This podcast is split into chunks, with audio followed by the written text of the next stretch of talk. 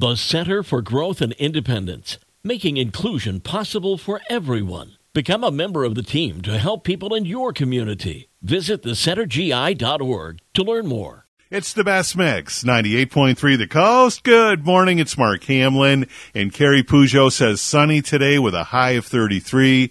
Big difference from yesterday. We're starting out this morning 25 degrees in Bridgman, 26 in Stevensville, and 25 degrees in Buchanan this morning. And it's time for some music news.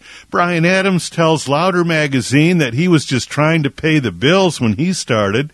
He said, I wish I could say I had a game plan, but I didn't. I was just trying to keep the ball rolling, trying to pay the bills. That was all I was trying to do. Rod Stewart tells Classic Rock magazine that he likes to drink before he performs. Some people think you shouldn't drink when you sing, but I do. It doesn't make any difference, but I do have a proper way of doing it.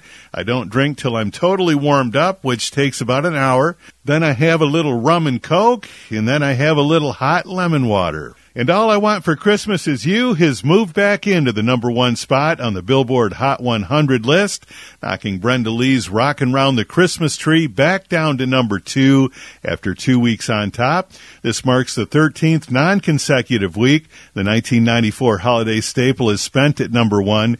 It's also the fifth holiday season in a row. It's gone to number one. It's also the sixth time that Mariah Carey has climbed into the number one spot with that song, surpassing Morgan Wallen's last night and Harry Styles as it was, both of which made five separate climbs to the top.